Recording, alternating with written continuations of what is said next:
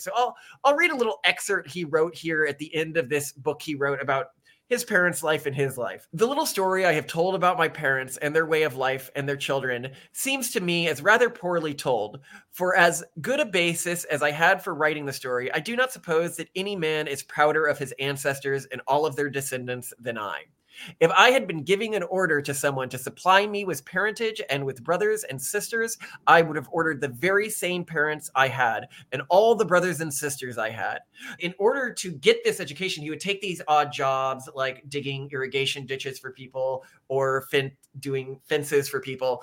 And then he'd take this money um, and he would use it to pay for like first grade.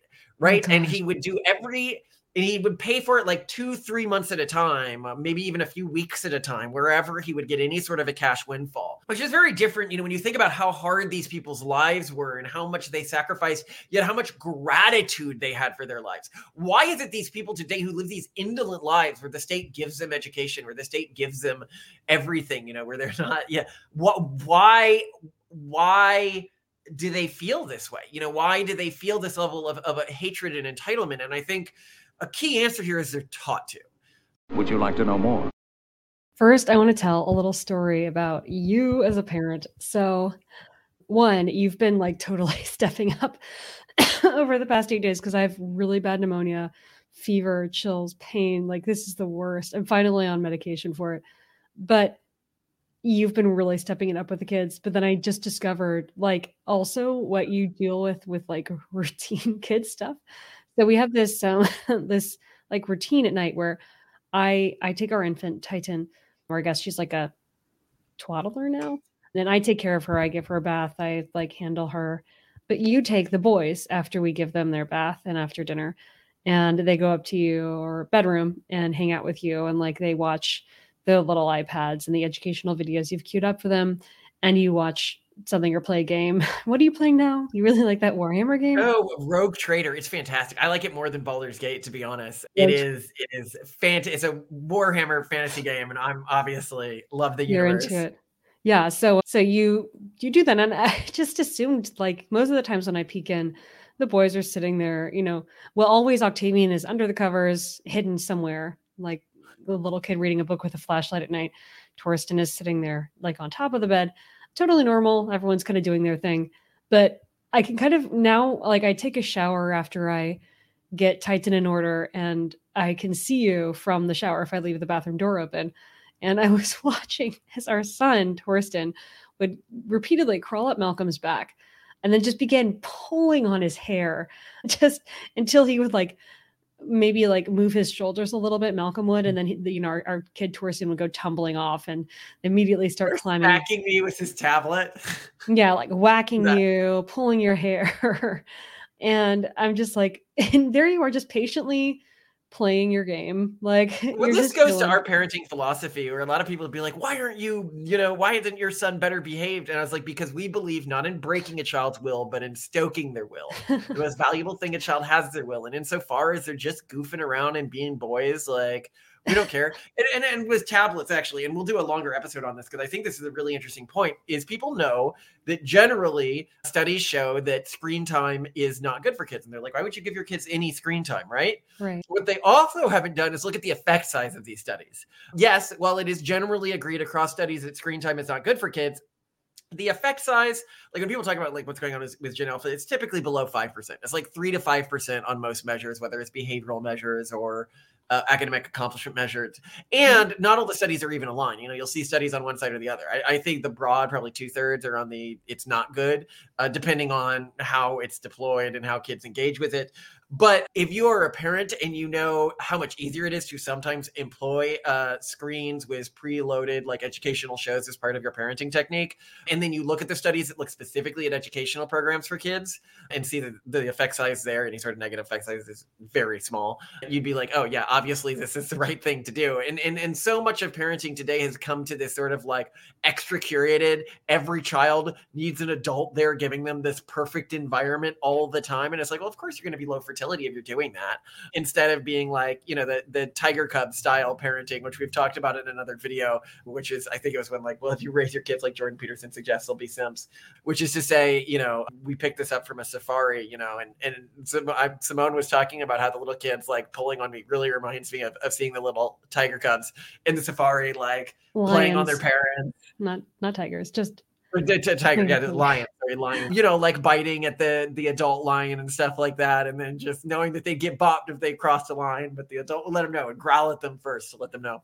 But anyway, this all comes to this wider phenomenon that happened to me recently. So I discovered yet another book about one of my family members, which happens sometimes. This one I found was like publicly available online about a uh, one of my ancestors named V.A. Collins. So this would be my great great grandfather. And he was in between the ancestor who had all the relatives in the Free State of Jones and who was the leader of the Jayhawkers. So this was the anti Confederacy rebellion group that was like anti-slavery, anti-confederacy rebellion group that was in Texas during the Civil War. So that was his dad, and then he this guy one state office. So he was a state representative in Texas that got a bunch of laws changed around. Actually, I have the notes right here. What did he get changed while he was in office?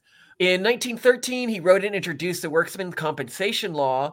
Because the measure was regarded as somewhat radical, he couldn't get a co sponsor, so he handled it alone he also introduced the law providing an eight hour day for work on public projects. Oh, he also pro- got the law that prohibited child labor in Texas passed, where he, he, he led that one, and the law that limited work hours. And I think it was uh, some other one tied to like work hour links and stuff like that.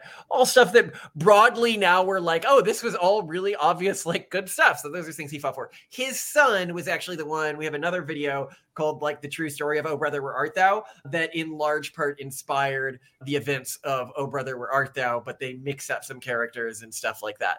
But he would be like a, a version of Pappy O'Daniel from the the show, The Politician, but also. I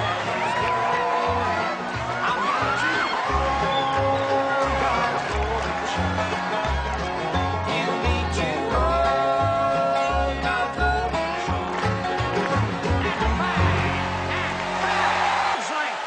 The only man in this great state who ain't a music lover, is my esteemed opponent in the upcoming Homer Stokes.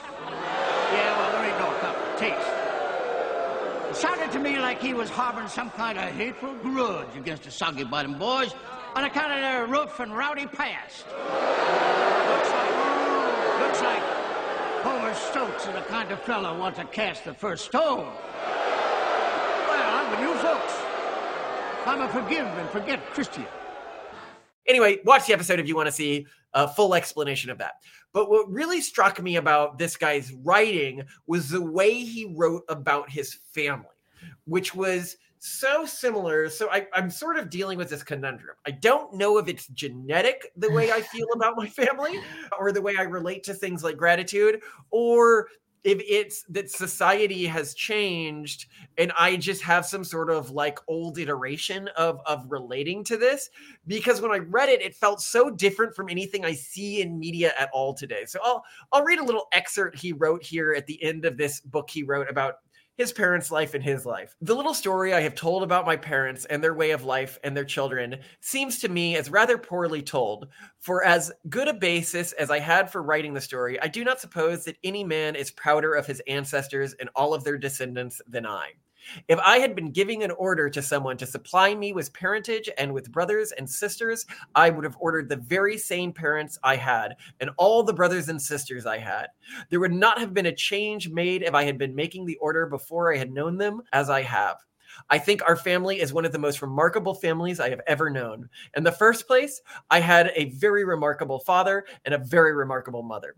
They might have been distinguishable in some respects, but they were both endowed with the character and intelligence that made them superior in my estimation. My father was a man of remarkable intellect. Of course, taking my estimate for his intellect, he was first among all people I knew. My mother was also well endowed intellectually, but the greatness of her character even exceeded her intelligence. I do not say that my father was faulty in any regard in the rearing of the family, but he seemed to be less adapted to the high responsibility of raising a family than was my mother. In providing for a family, one thing very essential to consider is making proper provision in the mental, direction, and physical care. My father was entirely adequating a family mentality, but he was rather inefficient in managing his affairs to promote their great physical care. I have often thought that their contrast in character and intelligence was just the contrast that a couple should have to raise a great family. And if I needed proof of that fact, the family they raised would be sufficient evidence to prove to me that nature made just the right contrast in giving us our parentage. Ours is a great family, not in the large number of members of the family, but also in their characteristics. Of course, we would admit that we are just common people, but that does not remove the elements of greatness in family character. I do not know how many descendants my father and mother have living, how many have passed on, but I have lived long enough to know every descendant of theirs from the time of their firstborn on to the present. And I saw with a great deal of pride that I have never known a criminal in the family. I do not mean to say that we are faultless people and that possibly some of our family have not been guilty of violating small, immaterial rules of government. But I have never known or heard of one of them being called before the courts to answer for a crime by society which he lives. I thank God for our heritage yours and mine, and for our parentage he gave us. And then after that in the book, there's this huge section that is just page after page. I might do like a in the YouTube video here of just all of the uh, living offspring that he knew about because these people oh had gosh. 11 kids uh, or 14 kids. All of them had 14 kids. Always the same woman, of course, who who you know. So enormous amount of work there, and just seeing this level of reverence for family you know, which is something we don't have. And if you read the story, you also see this level of reverence was not necessarily because his family was incredibly rich or anything. In fact, they were they were very poor. He did an inventory at one part of the story of all of the things they owned, and it was the hut that his dad had built and a a spinning thing for uh, weaving. I forget what those are called. Uh, spinning wheel. A spinning wheel, and that was it and and he actually bemoans a bit of all of the investments his father could have made if he was a bit more ambitious a person in that regards. But he he clearly you know does not hold that against him. He believes that all of the events of his life were necessary to make him into the person he was and his siblings into the people they became. And i read that and something that really struck me is that's exactly the way i feel Hmm. Uh, you know, while I may have had some trials in my childhood, if I had had anything else, I wouldn't be who I am today. And I absolutely love who I am today. And if I could choose from all of the humans I'd ever met, and I mean this very seriously, like individually, when I look at my parents, I'm like, there's this thing they could fix, or this thing that could have been better, or my brother, you know, there's this thing. If I could choose anyone in the world as alternatives for them, no, not a single human being I would choose instead of them. And and when did we start thinking like I hate my parents? Like this has become like a big thing in society today. And or my parents traumatized me, or my parents yeah. were narcissistic, et cetera, et cetera. Yeah, yeah. I mean, and his father, one of the stories there was that he had gotten a bunch of pigs, right? And he had raised these pigs. And then his father decided that he needed to go and slaughter all of his pigs so that they could sell them to pay for the family's yearly expenses. And this, he doesn't like say anything negative about his father, but this was right before he stopped living with the family. So this was clearly a, a very traumatizing event for him. But it's also interesting the way that he approached it. It was traumatizing to him because they would have been worth so much more the next year. He just oh, so it wasn't the act of slaughtering a very intelligent animal. It was it was the act of it was the economic inefficiency of wondering it all. what would be your investment. Yeah, like selling your Bitcoin when it's low. Oh my god. Yes, yes. He should have been able to make that economic choice and then act on that choice. And also speaking about the economics, another thing that really surprised me about this story was I had a very different picture of what it was like living in the old west back then. Hmm. So he was obsessed with educating himself. This was his, you know, every the father. He, no, this guy was obsessed with educating. Oh, himself, the author. Right? Okay. Not not his dad. His dad was not. His dad was all involved in the revolution stuff and was known oh. as being a really famous anti like big government guy, anti big corporation guy, you know, as one of the leading the, the guy who wrote the leading Texas socialist newspaper at the time wrote of him, may the Collins bloodline pour over this great country like Clearwater, bringing socialism. Was it? How far have we moved from that? But I think if you look at what he meant by socialism, it was the type of things that you know VA was was pushing, and you know like no child like child labor laws and like restrictions on work hours, which are all things that we broadly support. So I think that it's you know very in line with our existing political philosophy. It's just that the powers that be have changed. But anyway, and this is during the time of you know robber barons and all that, right? So so his father was completely consumed with that and and helping. You want to get a broad idea of what his life was like. The movie of the Free State of Jones did a fairly good job because he ran the equivalent project in Texas, and his brother was one of the founding members of that, and 15 of his relatives were of the 50 founding members of that. Uh, so that was basically his family back in Georgia before he migrated. I'm tired of it. You, me, all of us. We're all out there dying so they can stay rich. Tax collectors coming around here, taking everything. We have nothing for the winter.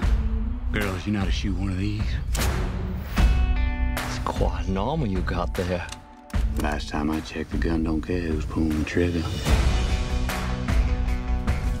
You know they shoot deserters, don't you? They runaways? They shoot. And gonna die so they can get rich selling cotton. That's why we left him. No man ought to tell another man what he's got to live for or what he's got to die for. I don't have the patience with five or six deserters hiding out in a swamp. You ready?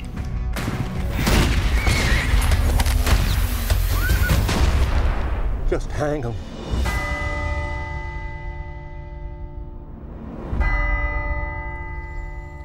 See anything? He's out there. He won't miss this.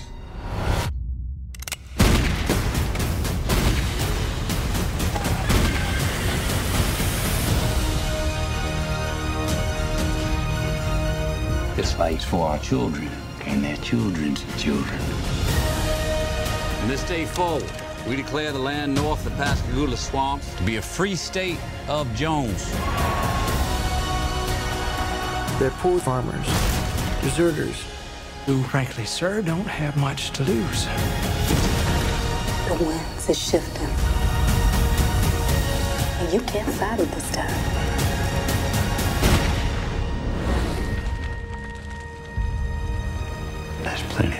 Left to fight for. but but so he wasn't that interested in education. Now his son was so interested in education which was really interesting to learn about because he would go out and and in order to get this education he would take these odd jobs like digging irrigation ditches for people or fin- doing fences for people. And then he'd take this money um, and apparently there wasn't like public school or anything and he would use it to pay for like first grade right? And he would do every and he would pay for it like two three months at a time uh, maybe even a few weeks at a time wherever he would get any sort of a cash windfall um, and then he would use that in order to by the time he completed first grade he then went to the you know far away to the local state house to get certification so that he could teach first grade so he Wow. could be around school materials all the time and just spend all the time educating himself um, which is very different you know when you think about how hard these people's lives were and how much they sacrificed yet how much gratitude they had for their lives. Why is it these people today who live these indolent lives where the state gives them education where the state gives them everything you know where they're not yeah what why why do they feel this way? You know why do they feel this level of, of hatred and entitlement? And i think a key answer here is they're taught to. So i mentioned this theory a number of times. I think a big part of it actually came out of freudian psychology to begin with. I think this is where we begin to see this shift. Because freudian psychology what's the joke? You're laying on the couch they're like what did your parents do wrong? Right but this has come back into psychology. It was pushed out of psychology for a while because everybody realized how evil it was. What you're essentially doing is like all cults, you are separating a person from their support network and then replacing that support network and saying, okay, now you have this problem, this trauma, and that to relieve it, you need to come see me. A person's closest support network is always going to be their birth culture and their family. And so they in, in, in, insinuate this trauma into a person's life and create dependency on them. And, and it's a very effective strategy. And so it's been able to economically outcompete other forms of psychology the the the efficacious forms of psychology, which used to be much more prevalent. And obviously, not all psychologists practice this. Some are still actually good guys, uh, but a lot of them do. And and I think that the ones who are out there teaching people in Hollywood, teaching the people who are writing our cultural narrative, a lot of them have this framing of a sort of parental hatred as being an important part in anyone's life story.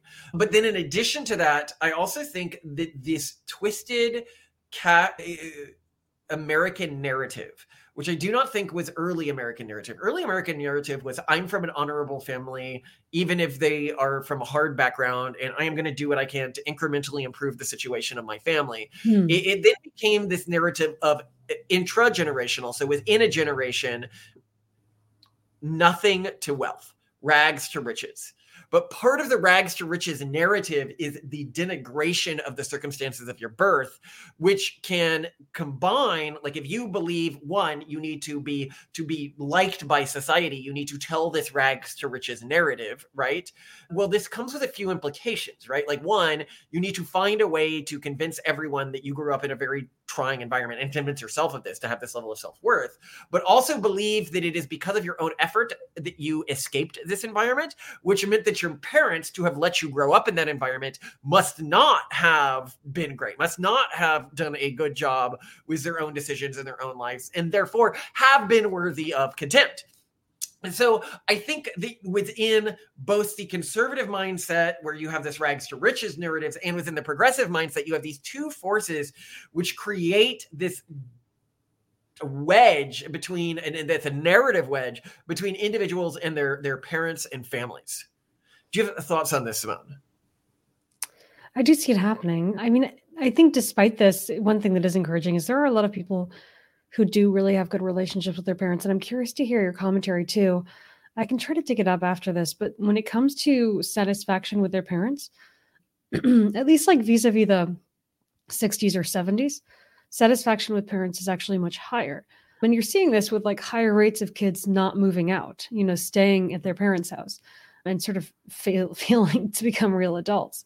They actually have really close friend like relationships with their parents.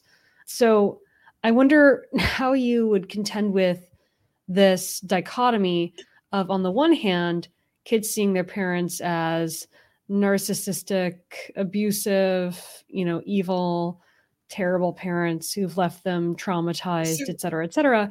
Yes, and on the other this, hand, this, their parents are their best friends. They're never going to move out or grow up or you know, whatever, because it's just frankly quite easier when you are really close with your parents. You like them, they make you food, they do your laundry, they don't make you pay rent, and the real world is hard.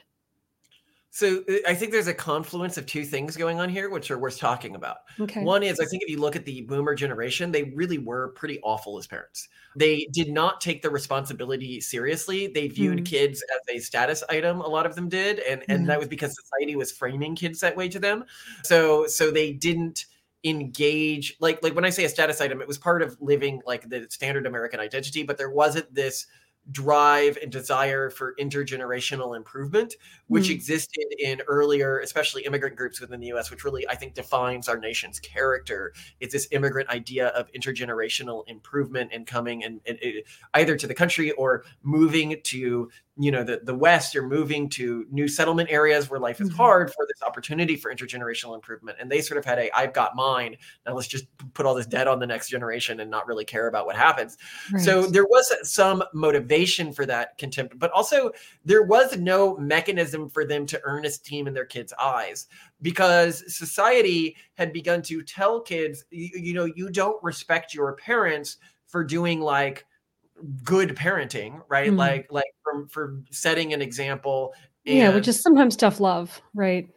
Yeah, compassionately helping you reach that example. In fact, a lot of media, when it was portraying what does a good parent look like, you know, a lot of even children's media, you see this these days because it's coming from this ultra progressive mindset where these people never really grew up, and and and they when they are writing about the relationship between a child and a parent, instead of historically when people were doing that, they were often thinking from the position of a parent, mm-hmm. like what does a good relationship like this look like? They were thinking from the position of a child, and they were writing these like, what do I wish my parents allowed me to do without telling me you can be better, you can do better. You know, well, it's more like it's, what like good has been replaced by indulgent. What does an indulgent parent do? And that seems yeah, to be yeah. And then, defines so then parents begin to adapt to this, right? And this is where you get this Gen X parent mindset. But also, you know, when I talk about this, let's let's. I, I want to read another passage that I wrote in his book, which shows like the type of thing that he saw as giving his parents high regard in his estimation, and what made them good parents. Mhm. So, um, in another chapter, he's talking about all of the hardship that his mother went through to raise the family. And he goes on to say, uh, this daily and hourly routine of my mother working to keep her family clothed and fed her kept her very busy. Did she ever complain or think her task hard? No, she did not think so. She was providing for her family. Her husband was her hero, and she would do anything to make him happy. Her children were her angels, and she did not want to see them need anything. Instead of being unhappy, she was happy doing something to relieve the needs of her loved ones. Hmm. She was a happy woman. No greater blessing ever befell any man or his descendants than when my mother stood at the marriage altar with my father and plighted faith with him that she would become the mother of his family and the business manager of his household. I will not Wow. To your mother or the mother of some friend or stranger. I will not say that I had the best mother in the world, but the way I think of her now, I think she was the best mother in the world. I think instead of being burdened with her various duties, she got real pleasure out of them and doing something for her loved ones at home. But hold on, one more quick thing I want to to read here about her because this describes part of her sort of daily routine, right? And the way that he thought of her and what he thought it meant to be a good mother. This was actually the passage I thought I was reading, but the other one's a great passage too. She had not lived there long until she had some chickens, and we each had egg for breakfast. Every two or three mornings, we always had some first class cornbread cooked just right, and some good steam fried bacon, which she had previously prepared in the smokehouse. She saw to it that every meal that went to our table was a well planned meal. A superior chemist could not have analyzed a breakfast that was on our table and found anything lacking in our meal to make healthy, rosy cheeked children. She did not raise a weakly family of children, pale faces, or hookworm victims. She raised a husky bunch. Her girls were strong and healthy, and her boys were the strongest boys in the whole community. And then he goes on to talk about various, I don't know, like wrestling and sports competitions that the boys had won and how strong and hardy the girls were. And this estimation of what was expected of her. It wasn't, oh, she was n- nice to us. It was she cared about our emotional states. It was very obvious that our happiness was important to her and our health was important to her. And she did everything was in her means to provide for those things, while also obviously throughout the entire journey is the sacrifices the family made for his education. And a really interesting part, and I'm not going to read the whole thing here uh, again. That's another quote, but this is a quote about his siblings. So he had a lot of siblings, and he talked about how the the thing that made a lot of money in the community was going to work at the sawmill. And that and they he called these you know mill boys and they had more money than the other other people. And two of his older siblings who were now too old to get educated they dedicated all of their time to this higher earning profession so that they could put some money towards helping educate where they could the younger kids. And that you know the, this family value that his mother had instilled in them made him so proud of his family and Mm. and then when he ended up being successful he ended up caring for these these older brothers of his and the, in today's society when you hear kids like this forced parentage like even you have complained about this like having to take on the role of the family or having to support other members of your family with your own Oh, income be parentification. Yeah. it would be a form of abuse, right, to these two older brothers. And and yet, no, that is what it is to raise good children. That that is what it is to be a good parent is to instill caring about your family members. You know what? Actually, I'll just read the paragraph here because it is interesting and it is sweet. You know, my oldest brother, E.W. Collins, had married several years before that and had his own family responsibility. Morgan and Phil were still unmarried, and they had both become high priced sawmill men. Morg was a tram engineer. And then he goes on to talk about their jobs that paid almost as much as Long's job. All of them for the time I had been going to school, and even after I began teaching, my mother and the youngest sisters needed help which one could not give them without giving up my studies. So he's saying that he would have to leave his studies to support his family. Have it said to the credit of my brothers and be it known that my gratitude to them will last forever. Morg and Phil helped my family very liberally and kept my youngest sisters and mother from being in want for anything and always encouraged me to go to school and get an education. They knew they could not go back and get an education and they would not hear of me stopping and going to work in order to help my family. Wow. Um, you see these set of values that's instilled in them.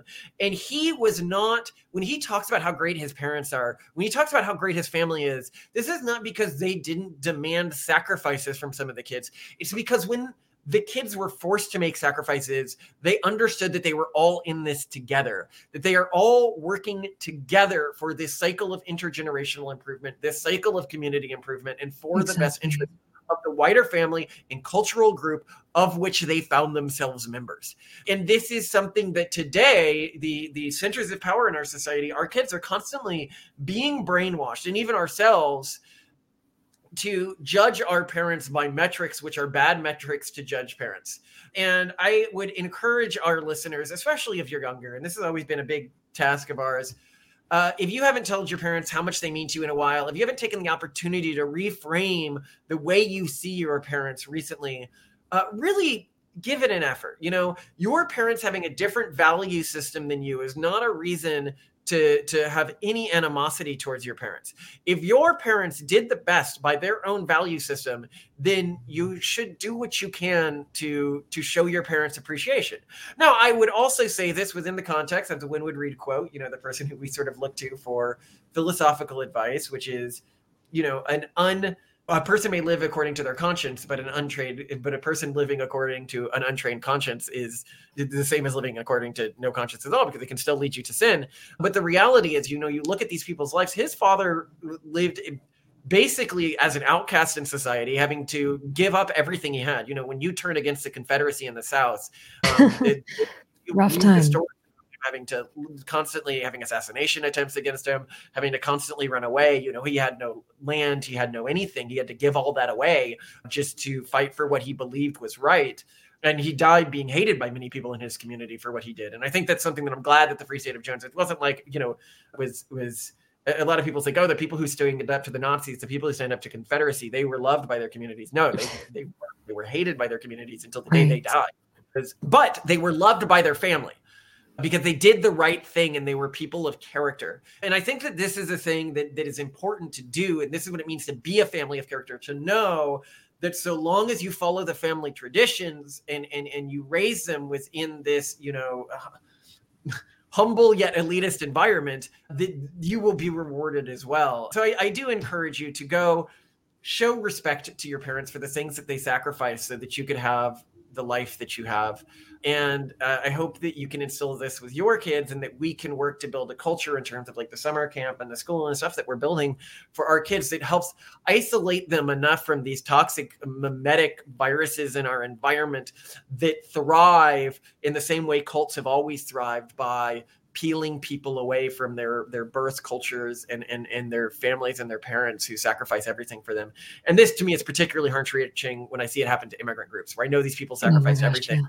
Yeah. yeah. urban monoculture, it just doesn't care you know it brings them over with the goal of erasing their family's culture because it's the only way it can survive. And, and it teaches them to have this hatred for their parents who gave up everything to come here and gave up everything just to give them a better life. And not just them but their descendants their family line. That's the point. That's the reason you did all this. It wasn't just so your kid could go party in clubs all day every day. But anyway i love you to death simone. I love you too malcolm and I like that it's uh, clear that the apple doesn't fall far from the tree, even when there are like multiple trees in between. It's hilarious. So, well, yeah. it's a cultural group, you know, and I hope that we can spread in, in any way that we can that this is a stable cultural strategy intergenerationally, and it's clearly been stable for many generations. I mean, the stuff that he said about his family, I think sounds very similar to stuff you guys have likely heard me or my wife say on this show. And it is possible to actually be appreciative for the things in your life and to live in a community that that affirms you and gives you says that you you deserve affirmation and status for saying those things instead of only affirming people who have this really toxic and negative mindset and yeah. Anyway, love you to death, Simone. Love you too.